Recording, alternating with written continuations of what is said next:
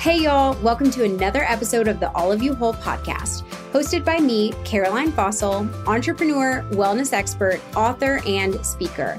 My goal is to help you build a healthy, connected, and intentional life that fulfills your greatest purpose. Go ahead and hit that pause button and then the plus button to subscribe to this show so you get more impactful content each and every week. We would also love it if you would leave a five-star rating and review. This helps people you and I don't even know find the show. And lastly, please share an episode you love with whoever you can. Sharing is caring, and that's how we continue to grow. And as always, I am forever grateful for your support. Hey friends, I am so excited to be with you again today on the podcast. Today we are talking about a really important and impactful topic, and that is stress. So we're going to be talking all about stress, what stress is, how it impacts the body, and how some really simple things that we can do can really improve how stress affects our body. This feels really important to me because stress is one of those foundational elements of the functional medicine tree. So when we look at a functional medicine tree, we have some of the things at the roots that can lead to disease later on. And stress is one of those things. It really is the root cause of a lot of disease. And so when I was writing my book, and I have an entire chapter that I was dedicating to mental health. The interesting thing is I legitimately wrote almost six thousand words just on stress alone. And to give you a picture, my goal is to have twelve chapters. Each of these chapters has six thousand words. And so as you can imagine, like mental health, I probably shouldn't be talking about just stress alone for six thousand words because that's all the words that I have dedicated to that chapter. But that is how important stress is. And I feel like when we hear the term mental health, a lot of us resonate with having some kind of issue with mental health, right? Whether you have a diagnosable mental health disease, which according to the National Institute of Health, it's estimated that more than one in five adults in the U S are living with a mental illness, and that is fifty-seven point eight million people in twenty twenty-one. So that very well could be you. Mental health is a spectrum, and we have days or times or weeks or years where maybe we're feeling really wonderful and really great, and we're using our tools in our toolkit. And then maybe we have times where we're not feeling our best. Maybe we're feeling our worst, and that could go on for days, weeks, months, or years. But regardless of if we maybe have a diagnosable disorder, anxiety, depression, et cetera, or we just struggle with some mental health issues, I think the one thing that every single human being can relate to in this mental health world is stress. And that's because we all have stress. We all experience different stressors on the daily. And so the World Health Organization sums up stress pretty well. They say that stress can be defined as a state of worry or mental tension caused by a difficult situation. Stress is a natural human response that prompts us to address challenges and threats in our lives. Everyone experiences stress to some degree. The way we respond to stress, however, makes a difference in our overall well-being. So honestly, I could not sum that up any better than the World Health Organization does. We all deal with stress, and usually every single day. And stress can also be defined as anything that's changing our body's homeostasis or equilibrium. We might think of stress as you get an email from your boss and the thing that you thought was due on Wednesday is actually due on Friday now, and like you don't have time. That's a concept of stress. But additionally, when we think about like body homeostasis and equilibrium, something like doing a cold plunge, right, is actually a stressor on the body.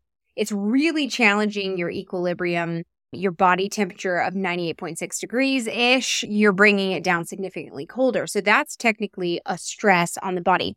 So it doesn't even have to be an emotional, relational kind of stress. It can even be something that's affecting the body and even like specific organs. It's interesting because when we think of why and how the body even developed like the ability to have stress, it's just very different from how we currently experience stress in our day-to-day lives. So when we first moved from Georgia to Colorado, we had tons of visitors and everybody wanted to come visit, and we were thrilled to have lots and lots of visitors. So I had a like ten-year reunion with some friends from my small group from like middle school and high school. So some of these girls, I've known them from the womb. And we go to the mountains, and we are in this beautiful snowy mountain town. And we had a couple pregnant women in the group. And so we decided for a safe winter activity, so we decided to go snowshoeing. So we had a fresh snowfall. Everything looked like Narnia. It was just beautiful, okay? So we're snowshoeing real slow. We turn the bend, and we see legitimately like twenty to thirty feet from us, we see a mama moose and her baby calf. So for those of you, like when I lived in Atlanta, when I grew up in Tennessee, like seeing moose was not a normal occurrence, right? Like we don't have moose. So when moving to Colorado, I'm like, there are a, we are in a completely different climate. There are lots of different animals I'm not aware of. So I had no idea what to do with these humongous moose. So if you're also not in moose territory, let me just tell you a little bit about them. Moose are humongous animals. So adult females, like the one that we saw, can weigh up to thirteen hundred pounds, okay? They're standing seven feet tall. Considering I'm like five feet tall, they're huge, right? And even though they're herbivores, they mostly eat plants, like especially a mama with her baby calf, they will get aggressive to protect their baby calf.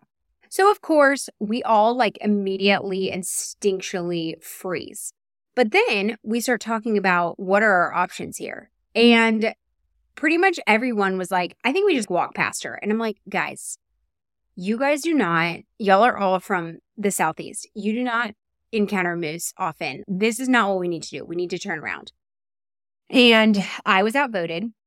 So instead of turning around and giving the mama moose her space, I mean, we walked, we probably got within fifteen, twenty feet of this mama moose. Her hair was standing up. She was not happy that we were there. And I was like freaking. So clearly, what do our bodies do? We go into what's called fight or flight mode, which is your sympathetic nervous system, your stress response from your body. It goes into full gear. So you're pumping adrenaline, your cortisol, which is your stress hormone, completely raises, you know, that puts blood sugar or glucose into your body so that you have some energy to fight if you need to. We felt the effects of fight or flight hardcore, okay? So that example is an example of what fight or flight was created for. Legitimately was created for other animals attacking you, and how do you respond? And when it comes to survival of the fittest, those people whose stress responses worked really well, they were able to survive the attack. People whose stress responses didn't work well, maybe they didn't make it through the fight. So that is an example of how it was supposed to work. It's interesting because in our modern world, our stress response, our sympathetic nervous system can actually engage even when there is a perceived threat. So you have some options when you have a perceived threat. While the name is called fight or flight mode, it actually, like the we keep adding things to it. So now it's fight, flight, freeze, or fawn. I typically go with freeze. I'm like, I'm just going to remain still.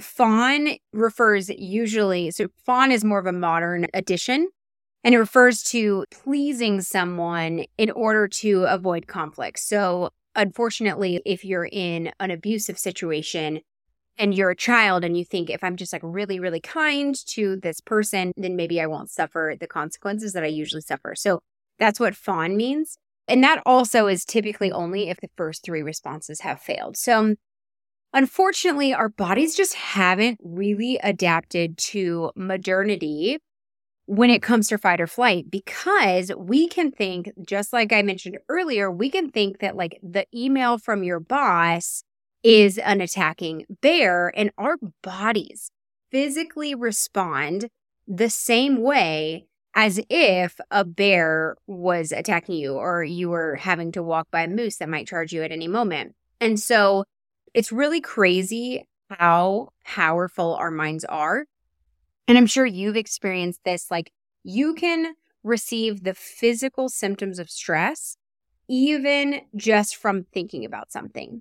So you think about that fight that you had with your mom and your heart rate increases. You start to get cold, sweaty hands. Maybe your stomach hurts, right? Like you can have the physical responses of stress, even if it's not something actually happening, even if you're just thinking about. So unfortunately, when our perceived threats in this modern world are near constant, it can be really tough for our bodies to uh, get out of fight or flight mode. If we have things pinging us all the time, if we're always stressed, it can really be hard to get back into a parasympathetic state, which is our rest and digest state. So when we are in fight or flight mode consistently, that's called chronic stress. Our stress response is created to be very quick. So the ideal would be maybe you're in the car, someone stops right in front of you, and you have to stop really quickly, and that riles you up, and you have a stress response from that. The goal would be within minutes, you are back into a parasympathetic state, back into rest and digest. So that's the goal. If you have delayed shutdown, then you could remain in that stressed out state for hours and hours before you're able to get back to a parasympathetic state. And then if you have chronic stress, unfortunately, you're in that fight or flight mode and you do not come out of it. And that's when we start to see a lot of the more harmful effects of stress, which we'll talk about in a minute. But before I went to school to be a health coach, honestly, it was really my understanding that all stress is bad and that in order to live a healthier lifestyle, we needed to get our stress to like absolutely zero. I knew that chronic stress was bad, but I also thought that any stress was not good. And yeah, the goal was to get it to zero. It's interesting because what we learned in our training to be a health coach is that stress is just unavoidable, right? Just like that car example I just gave, you didn't know that car was going to stop. You didn't know you were going to have to slam on your brakes. And so that was something that was completely outside of your control and it happened to you. And stress is just unavoidable in our daily lives. And it's funny because like, when I say that sentence, is it really though? Couldn't you like be in a place where like you don't have to make any money and you're given food and you're just like in a room and everything's provided to you? And it makes me laugh because I'm like, okay, that sounds like jail. And I sure as heck would be stressed out in jail. So I really feel like stress is an unavoidable thing. And so what really becomes important when we realize that is that the goal is not getting our stress to zero. Actually, the thing that's important about stress is both our perception of stress and how we deal with stress. There's a super cool study that talks about our perception of stress, and it's really our perception of stress that makes the biggest impact on our stress. So this is a quote that says, "This study indicates that individuals reporting both a high amount of stress and the perception that stress affects their health negatively may be at a greater risk of premature mortality, okay, death, over and above those who report high stress or perceive health effects of stress alone." So specifically reporting a lot of stress and perceiving that stress affects one's health a lot increased the risk of premature death, okay guys, this is nuts, by forty-three percent. Okay. So even if you live a very high stress life, even just your perception of how that stress affects you can increase or decrease premature death. That is, that's like really significant. And so it's really about our mindset about stress and how we're approaching stress and thinking about stress that makes the biggest impact. And this is the most important thing I'm going to share with you today, because I love some of these things, a lot of which I share in the book that I'm writing, is it is a simple mindset shift. That's pretty crazy to me that I get to just change my mind. And then I can have such positive impacts on my health. And it's interesting because my husband, Chaz, is a huge believer that the one attribute that he wants to give our children is grit. So in the science field, the word grit is more formally known as like resiliency. And one study says that resiliency is an important and often overlooked resource for coping with stress.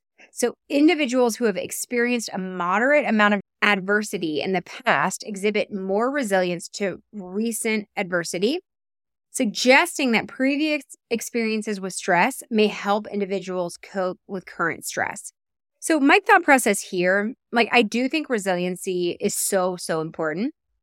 And I also think that it's what this is saying essentially in my mind is basically like, you have proven to yourself that you can get through stressful situations.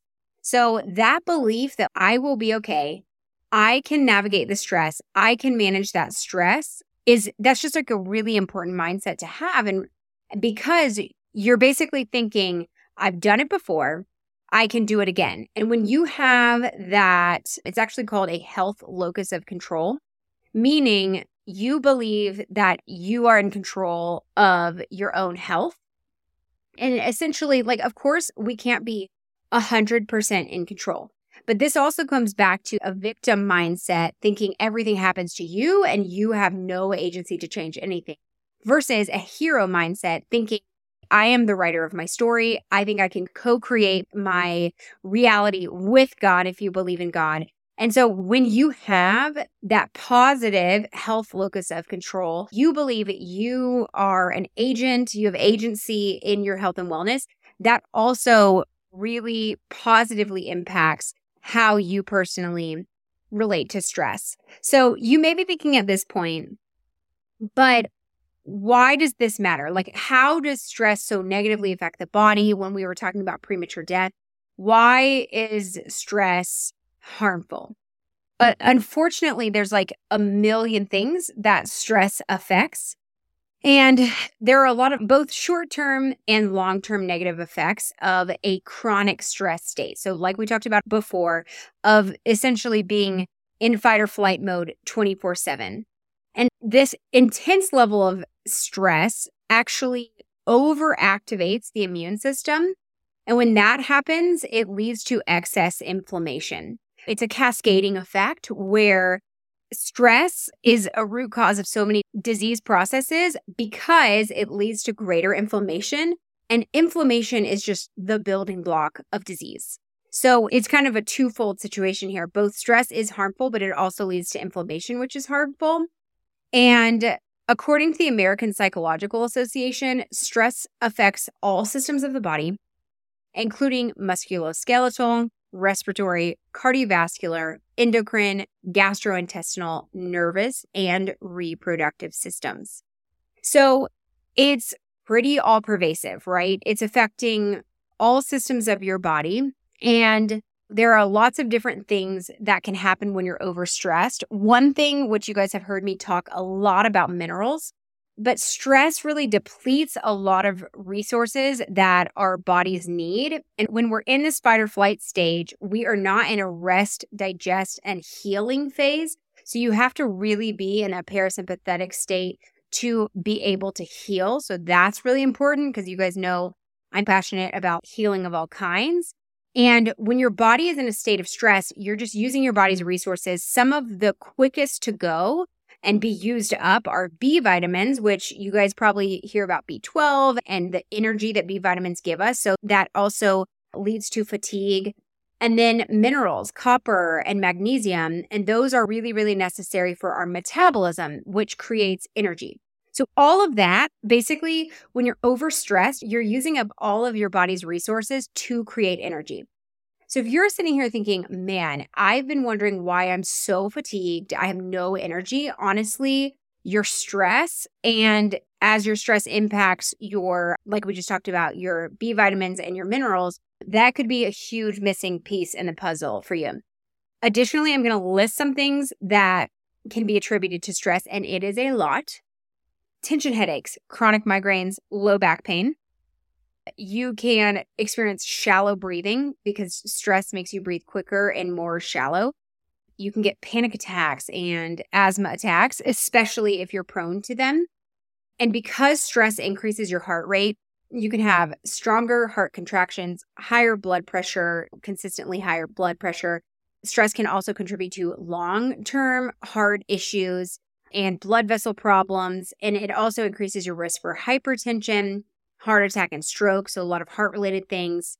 Because stress increases the cortisol in your body, which then increases your blood sugar in your body, which you guys know was part of my issue, this long-term elevated cortisol and blood sugar actually can lead to metabolic disorders. So it can lead to weight gain, it can lead to obesity, and it can lead to diabetes and prediabetes. And then this was something that I actually learned new, that stress can actually change the bacteria in your gut, which then in turn can affect digestion and nutrient absorption. So I feel like, as you can tell, this is why I wrote six thousand words so far on stress. I do feel like stress is so important to both have a healthy mindset with and also learn how to deal with stress, because it's a root cause for so many different disease processes. So like we said in the beginning, we can't get rid of all stress. Definitely not. But how we think about stress and how we manage it is so crucial for our health and wellness. And so I want to move on from the doom and gloom of how stress affects the body to tools for managing stress.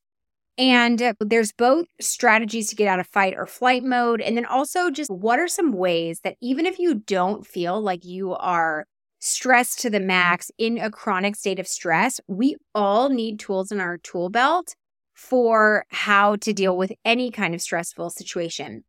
Personally, I think that breathing exercises help me the very most. You can look some up. One that I go to a lot is box breathing, which was created in the military, the United States military. And you essentially breathe in for four seconds, hold it for four seconds, breathe out for four seconds, hold it for four seconds. So just like the near car crash example that I gave earlier, if something quick like that happens to me, I immediately feel myself going into fight or flight mode. My first tool is going to my breathing. And I typically will do box breathing until I really feel my body going back into my rest and digest mode. And breathing is just my go-to. It really helps me. And I find it's the quickest way to get my body back in rest and digest. Some other things that can help on a daily basis is prayer, gratitude, and meditation. Those are all in like a similar vein. And if you've never prayed, you've never had a gratitude practice, you've never meditated, I find that there are so many apps that can help you in this process. I really love the app Headspace. The guy who created it has a British accent. I love his accent. I love listening to his He has promptings and meditations that he guides you through, guided meditations, and they are wonderful. I especially love them before bed. But meditation is a great thing. Anytime that you can just remind yourself of God's presence in your life, his faithfulness in your life, a higher power if you believe in that, anytime that you can remind yourself of the things that you have, I think that really helps manage our stress. It makes For me, when I think about all the things I'm grateful for, it makes my stressors for that day seem less overwhelming. And then there are also some kind of like more intense things that you can do with professional help or without, but you can do E F T or tapping, and that utilizes meridian points to help release emotions and fears. And there are videos on YouTube for E F T and tapping, or you can seek professional help for that. And then think of just anything that you do to calm down. So that could be a hobby that you have. I have health coach clients who love knitting, right?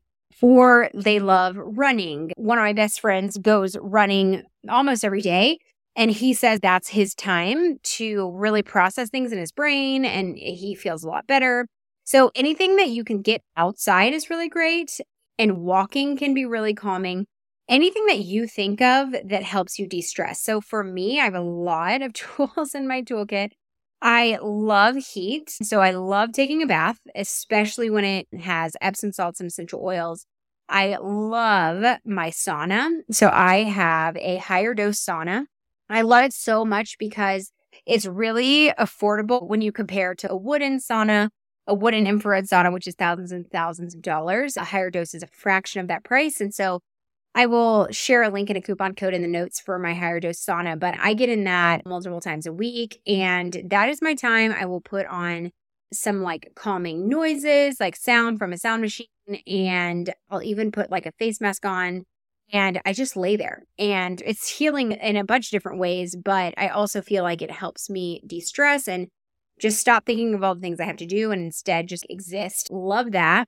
My husband and I have gotten really into silence and solitude. So this is a spiritual discipline, but just being silent, which is similar to meditation, but just listening, being silent is a really great way to de-stress.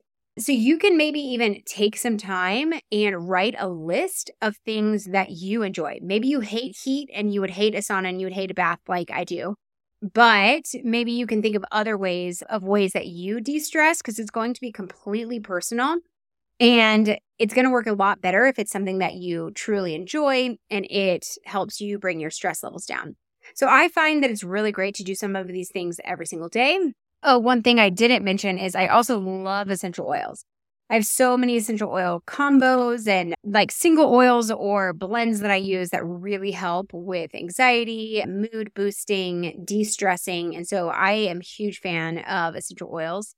And then like we talked about earlier, because stress depletes B vitamins and minerals, I am a huge fan of taking mineral supplementation. So for myself, I take beef liver, and that has really high levels of copper. And it's essentially like a multivitamin from nature. So I can link the beef liver that I use in the show notes. So that's really high in minerals. I also take magnesium, and I take Magnesium Breakthrough from BioOptimizers. Really love that brand. So I'll link that one as well. And then I also love N E D C B D. So N E D is a company that is in Colorado. They have biodynamic farms in Colorado. They also have a lot of blends. So I love their sleep blend at night. So, so calming.